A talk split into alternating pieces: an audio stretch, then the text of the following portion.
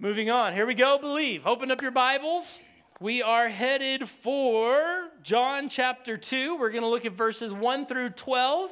I am going to preach a little differently than I usually do. This morning I'm going to go through all of the text and then I'm going to make the points. You have your bulletin there. Uh, so you can take a few notes as we get there. Uh, before we get there, we're going to look at John chapter 20, uh, verse 30 is our key verse. If you would look at the screen and read it real loud with me. Here we go. Jesus' disciples saw him do many other miraculous signs besides the ones recorded in this book.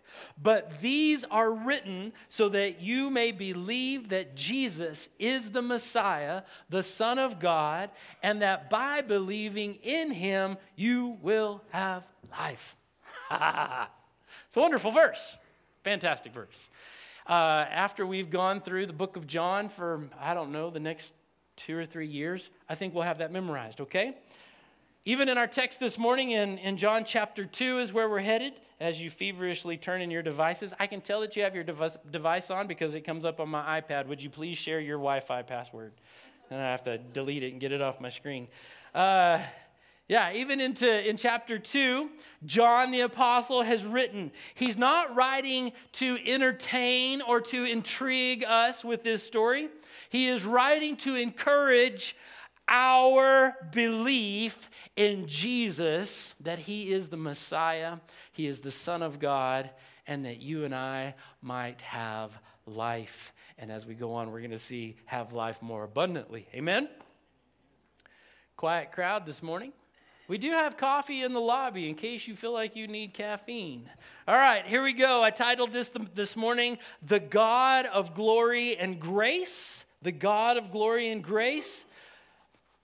Think with me all the way back while we're looking at that title. That's, that's important. Think with me all the way back to the, the uh, prologue of John in, in verse 14. I'm going to read this. We're not going to put it up because I want you to focus on the words, all right? In John chapter 1, verse 14, he says, So the Word, and in the prologue, he hasn't defined who the Word is yet. All we know is that Word is Logos, and Logos is pointing to a God, a little g God. We're not sure, sure who it is yet. But then in verse 14, he says, So the Word, this God who created everything, I like the prologue, became human, and that's going to be who?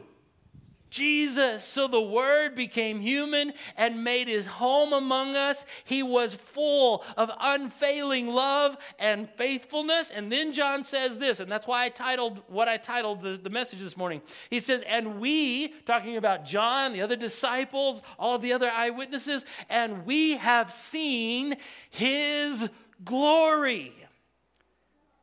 We've seen his glory. The Word became flesh, lived among us, and we have seen His glory, the glory of the Father's one and only Son. We are going to see the glory of the Lord Jesus Christ in the story of our text today. So here we are in John chapter 2, verse 1. It may be a story that you're familiar with but hopefully it is just new to your heart and your soul this morning. John chapter 2, verse 1, here we go. He says, the next day. Now, John has been using that as a way of marking uh, scenes in John chapter 1, the last part of John chapter 1, into John chapter 2. Uh, there's some discrepancy if we're on day 3, day 4, day 5. Doesn't really matter. We're just marking time. Uh, we're, not, we're not so much marking time as we are marking a, a transition in the story. We went from one idea to the next idea, one building block to the next building building block. Are you with me? Okay, good. All right, 20 of us are all on the same page. The rest of us are going back to sleep. All right. They, were, they didn't get the joke. The next day, there was a wedding celebration. Everyone say celebration.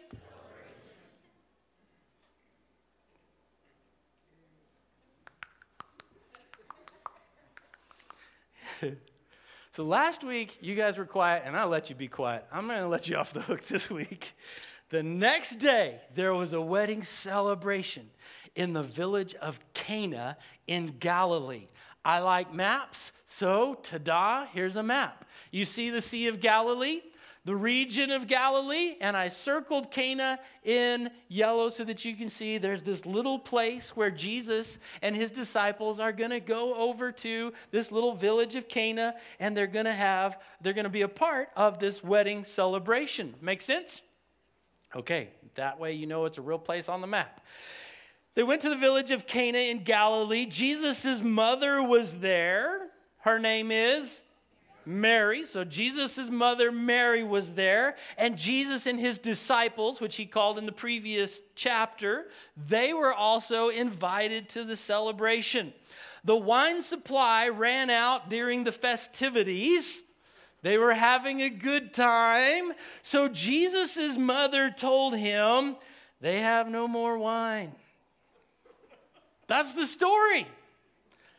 They go to, the, to this little village, wedding celebration. Uh, should be about seven days, around seven days. They're celebrating people's weddings. It's not like now where, you know, we're like, is this, is this wedding going to happen for another 10 minutes? Oh my gosh. Uh, I don't like long weddings, but that's different than a wedding celebration. I don't like a long wedding service. I like long wedding celebration. That's what we should do. Anyway, it has nothing to do with my text. So we have this, they're in Cana. Jesus' mother's there. Jesus and his disciples there. They're all having a good time. Jesus' mom walks up to him. Jesus, there, they they have no more wine. Oh, we ran out of wine. That's pretty embarrassing, by the way. In this culture, wine was a significant part of their diet. It's unlike our culture. Uh, they didn't have a water treatment plant in every town like we do, and we have good people who work there. Half of Desert Heights works at the water plant.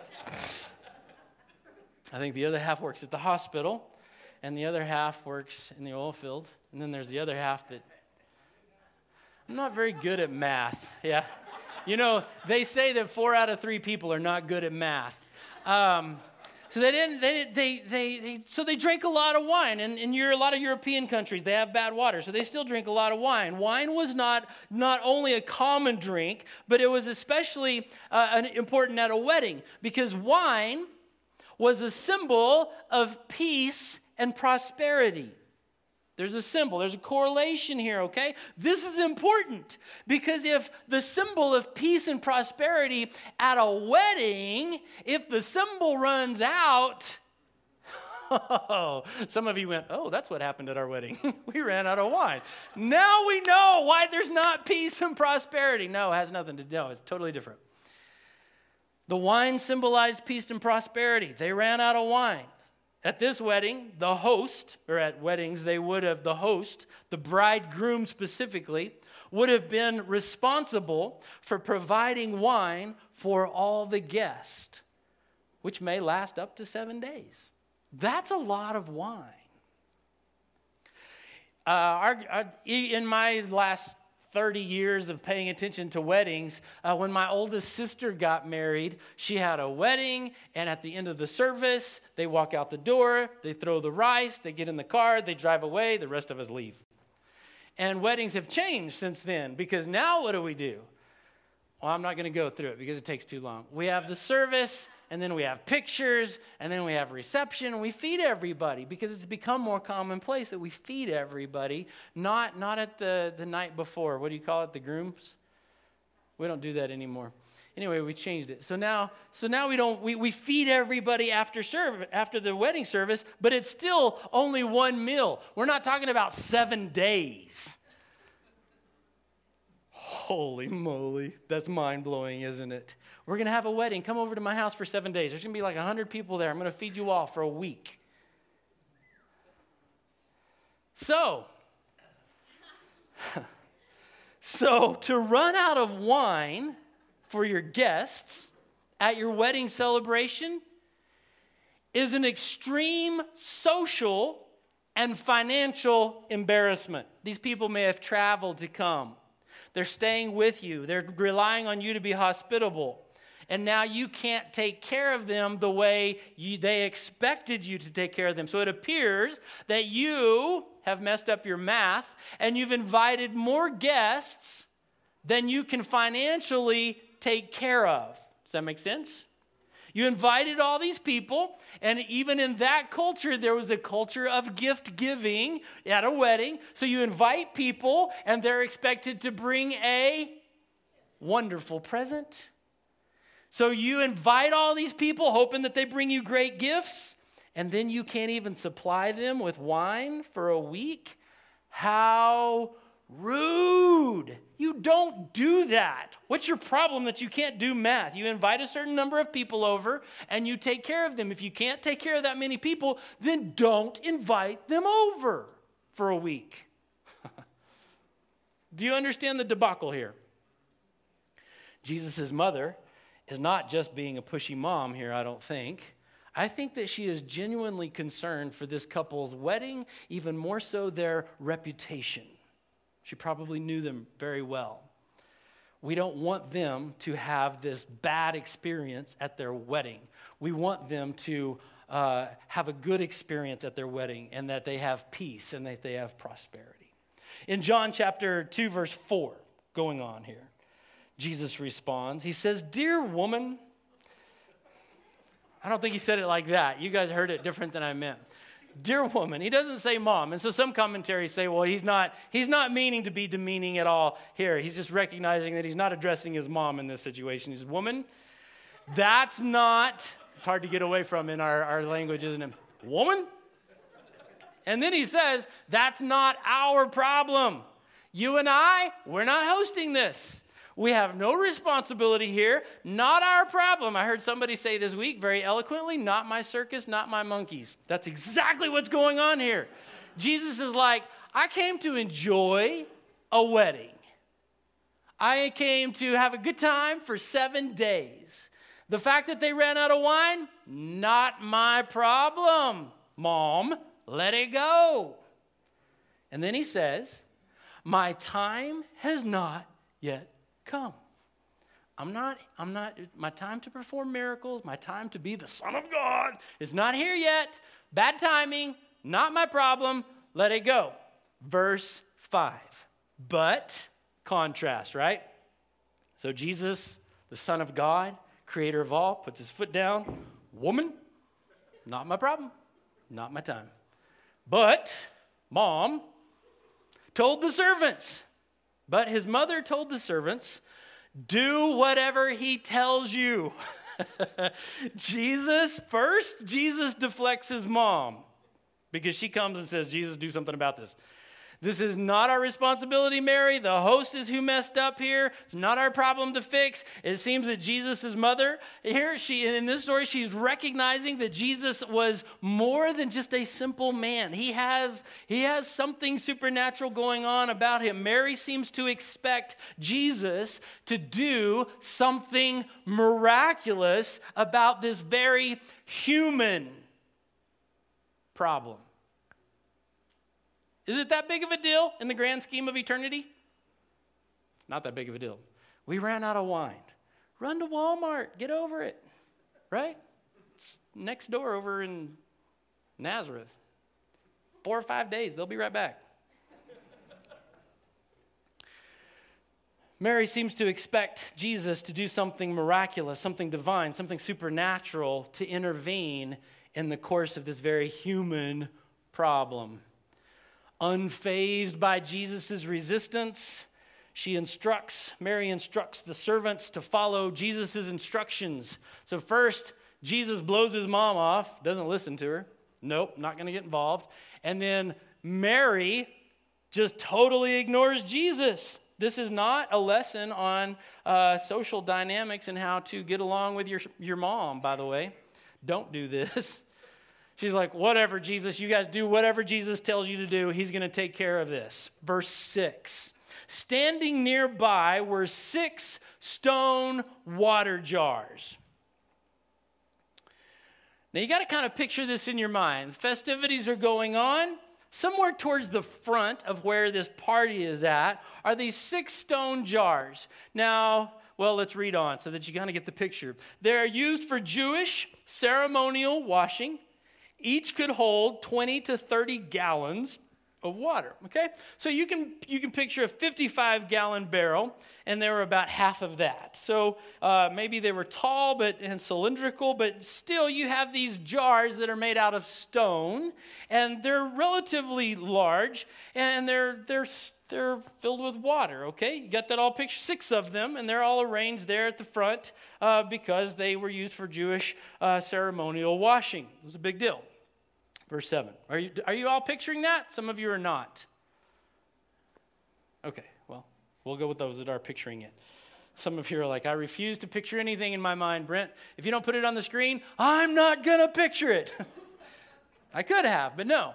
Verse 7 Jesus told the servants. So there's these jars here. Jesus says, Fine, Mary, fine woman. and he says to the servants, Fill the jars with water. Mmm. When the jars had been filled, now what the New Living Translation leaves out that other translations put in that's really good is when they had been filled to the brim, right to the top. Picture that. It's good. He said, Now dip some out and take it to the master of ceremonies. So the servants followed his instructions. Now, you've got to understand the cultural relevance of these pots. They're very important. These pots were made available for people to wash their hands in. They didn't have facilities like we do now. And a good Jew would never go into a wedding celebration where obviously there's food and wine and people where you're going to shake hands and hug and not wash their hands before and after. Right? I mean, we get that, but the Jews did not view washing their hands the way you and I do. Because for them, this was a religious ritual, it was a ceremonial cleansing.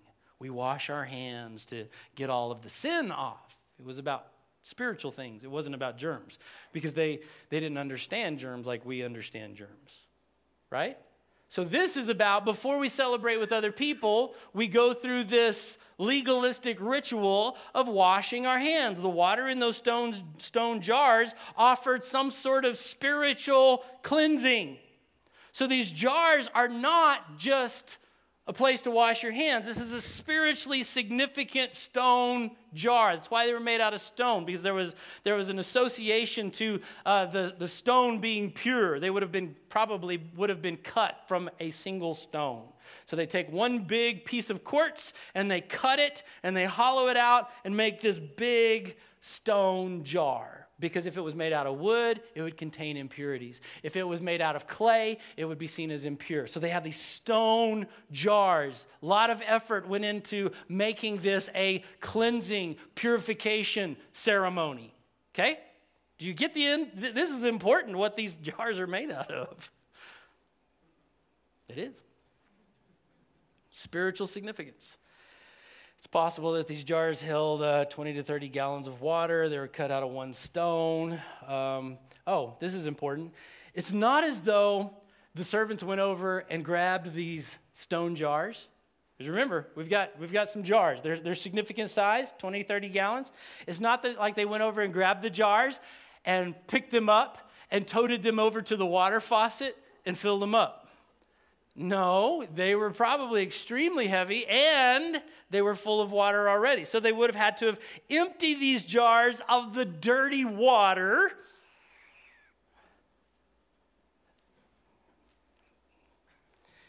Then they would have hauled the water, they would have taken them back, or they would have they would have left them in place. They dump the water out, they leave them there, then they got to go get some smaller containers, and they bring the water from somewhere else and they fill the large stone jars full to the brim of water. All under the eyes of Jesus, the disciples, and a few servants who were supposed to be serving the wine. So the party's being neglected. Then they dipped, after they filled these six stone jars to the top, then they went back, uh, they went and, and the then they dip some of the water back out of the stone jars and they probably put it in some sort of a serving pitcher. We don't have that in the text, but they're going to take some wine to the master of ceremonies. So they got to get it. They're not going to carry the stone jar over to the master of ceremonies. Here, hold your cup, and we're going to be That's no, they had something, there was some other method in between there. So they took it and they poured it into the cup of the master of ceremonies, who would have been uh, the master of ceremonies in this situation, is, is exactly what it sounds like. He's the one in charge, he's the one who is organizing this event over seven days.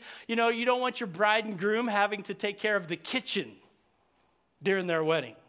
So they're out having fun. You have one person who's designated to make sure that everything goes smoothly.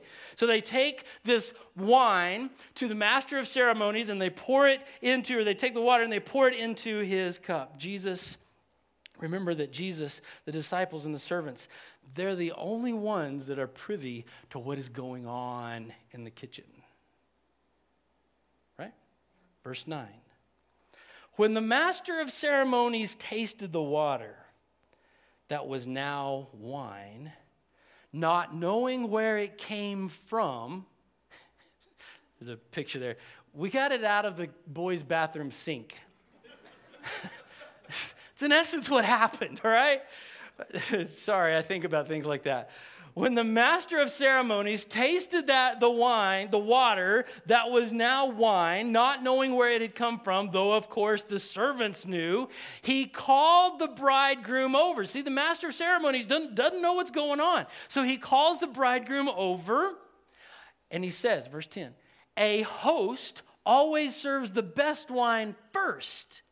He said, then, when everyone has had a lot to drink, he brings out the, the less expensive wine.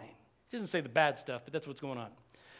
But you, to the bridegroom, the master of ceremony is saying, But you, you have kept the best until now. Now, I don't know why, but I have just always envisioned the master of ceremonies as making this big announcement to everybody.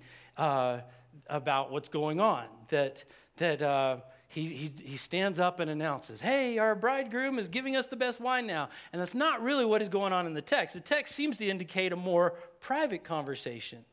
The master of ceremony seems to discreetly admire the bridegroom. Can you just absorb that for a second?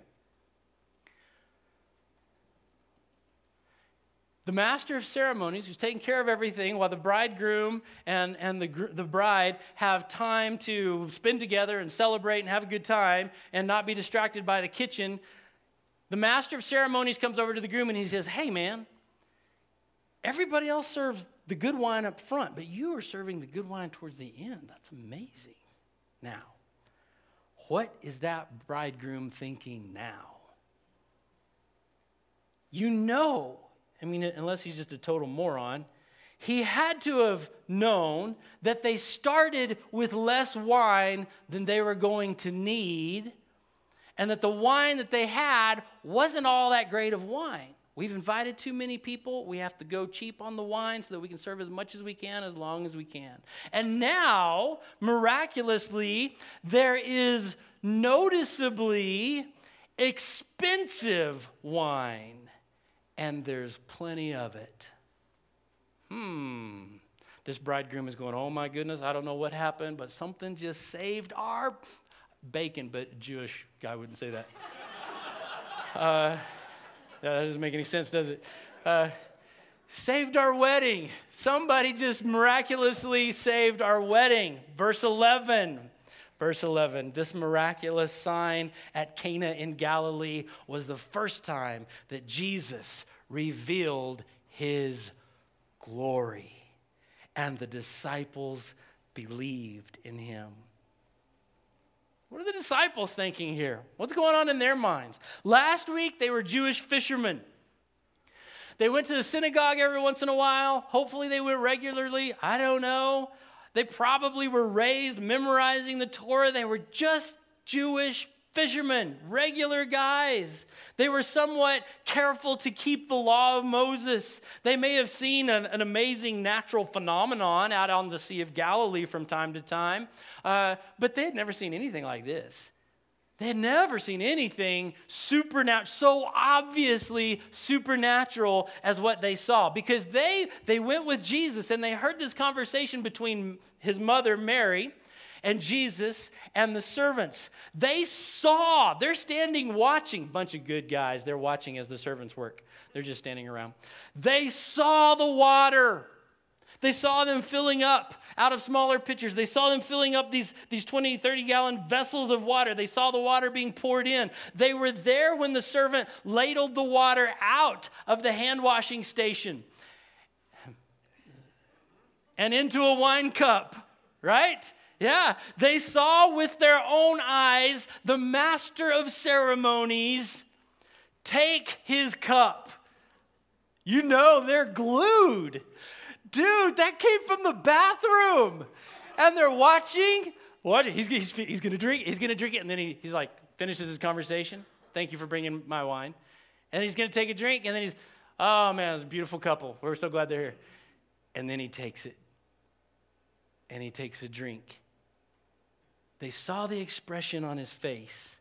They saw the expression change from just, I'm just having another glass of wine, to all of a sudden there's this, what?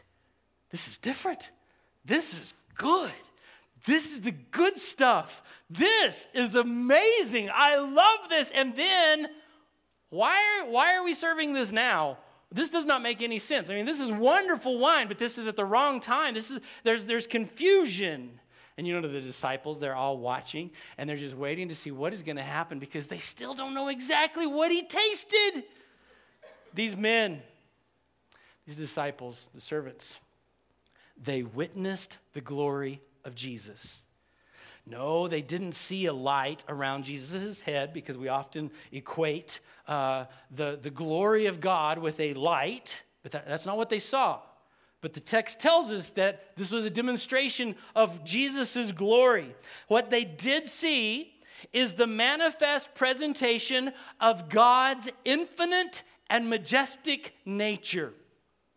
That is worded very carefully because it's incredibly important that seeing the glory of God is not seeing a beautiful light.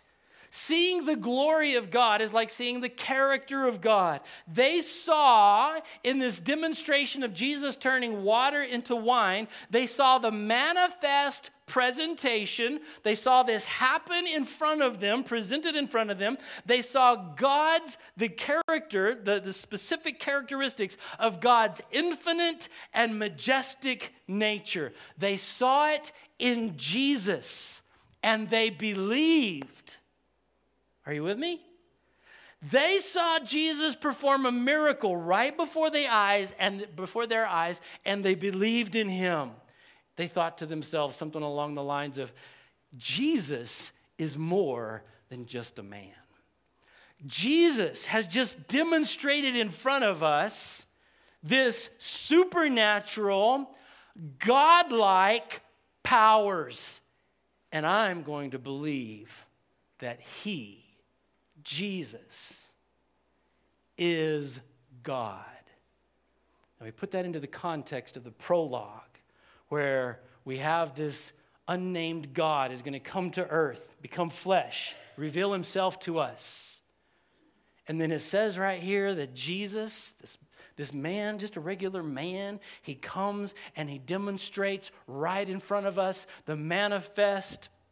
I don't know if I find my word again manifest presentation of God's infinite and mad, majestic nature. We have seen God today.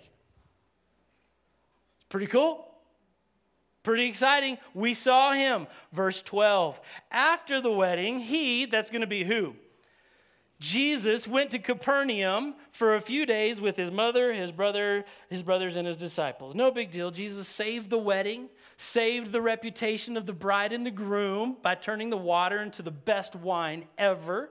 Then we all go back to, we're going to go to Capernaum, back over by the Sea of Galilee, and we're going to hang out. Mary's going to cook for all of us. We're going to play cornhole with the disciples and Jesus. We're going to play cornhole with the Son of God. It's no big deal.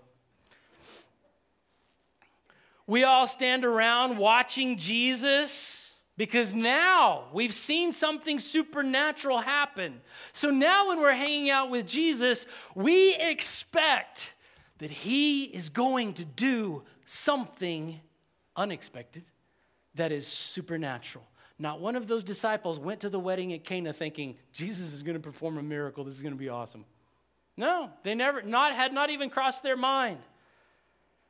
But now they're watching him and they're thinking, Jesus is going to do something natural, supernatural, because after all, he is God. They believed. Point number one, and I have about 45 minutes from here, and then baptism. I'm kidding. Point number one Jesus is the God of glory. He's the God of glory. Verse 11 says, This miraculous sign at Cana in Galilee was the first time Jesus revealed his glory. We think of glory in the sense of a radiant light. But clearly in this story, there is no radiant light, there's no angels singing, the sky doesn't open up to the throne room of God the Father. But we do see that those who were present there saw with their own eyes the manifest presentation of God's infinite and majestic nature revealed in the man called Jesus. We see Jesus perform a God thing something that is glorious, that reflects the character and nature of God. We see Jesus demonstrate his supernatural power over this natural world, over his creation. I think it's just, it's absolutely fantastic. Jesus caused water to turn into wine, into very good wine, by the way. Just back to John chapter 1, verse 14, where he says, So the Word became human and made his home among us. He's talking about God, the creator of all, all those connections, became human, made his home among us. He was full of unfailing love and faithfulness, and we have seen his what? Glory. We have seen his glory. Not just that he did something cool. We have seen something in him. We've seen him do things that makes us know that he is divine. He is the God. He's not just a man. He is glorious like God the Father is glorious. Are you with me so far?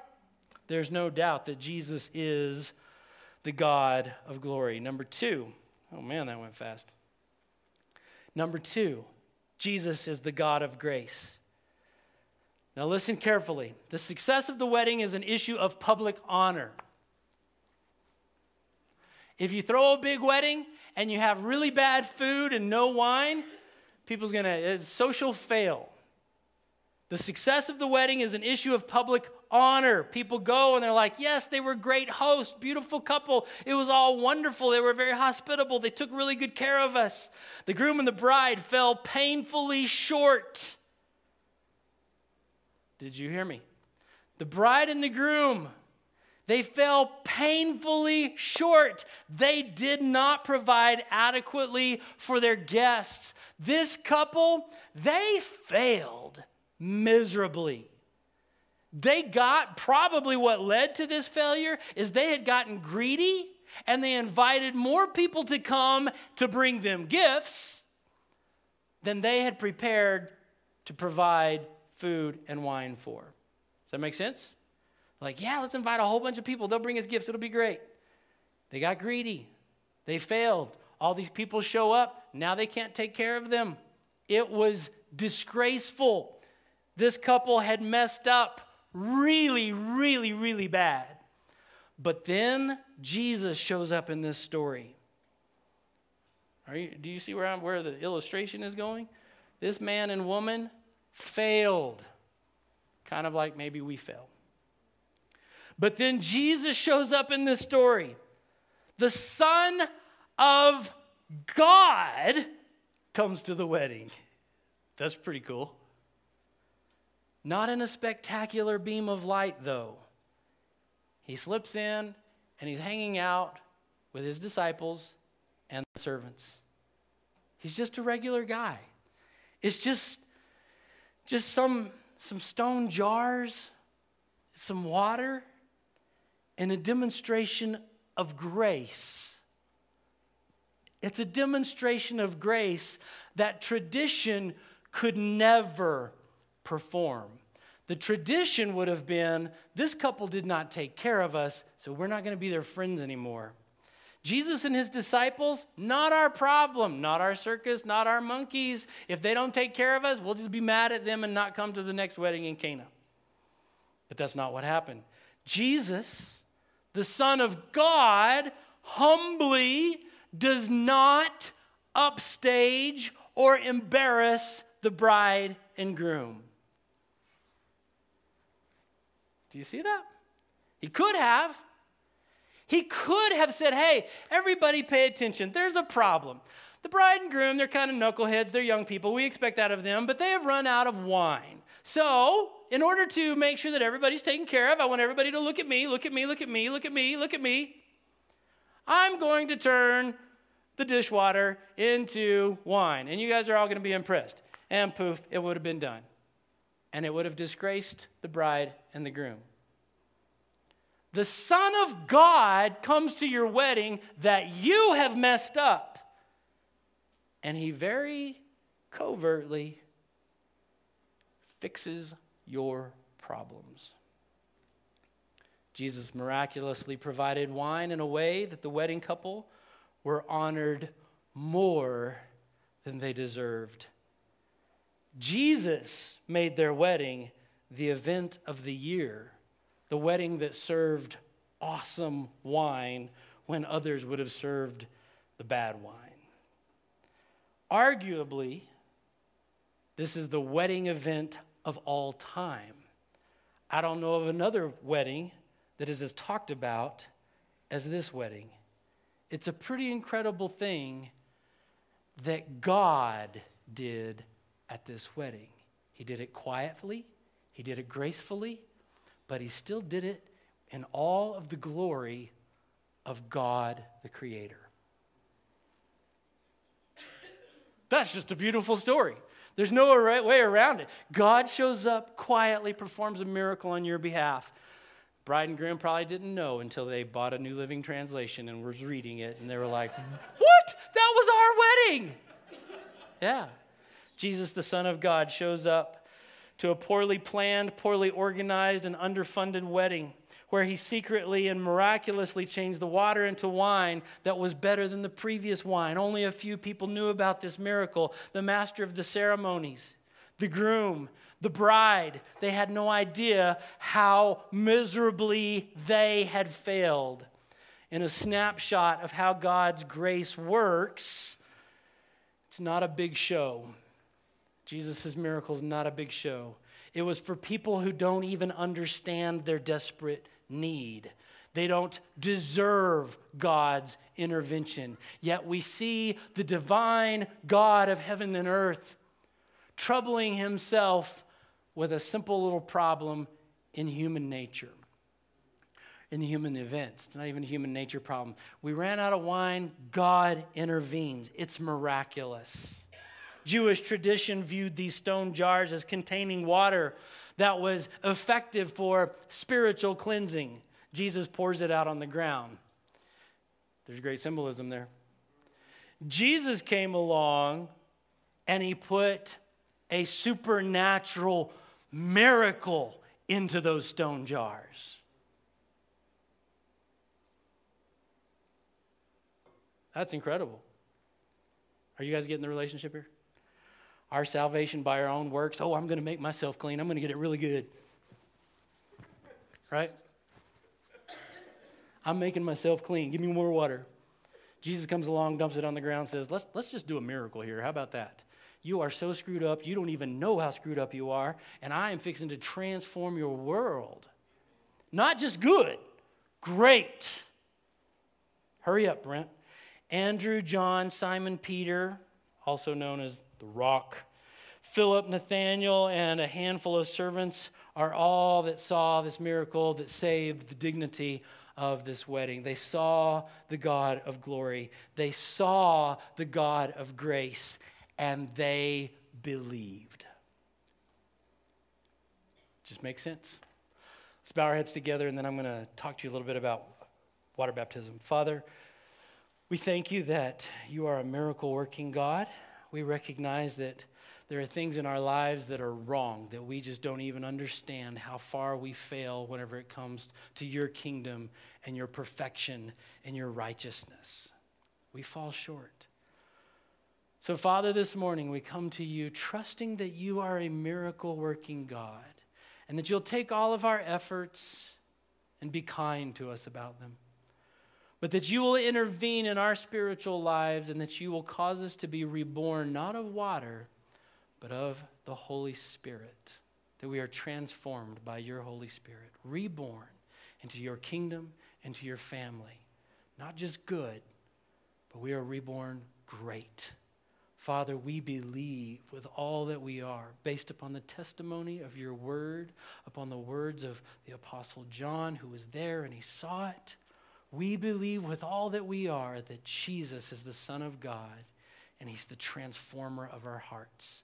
He washes our sin away when we can't, he redeems us and brings us into your glorious kingdom.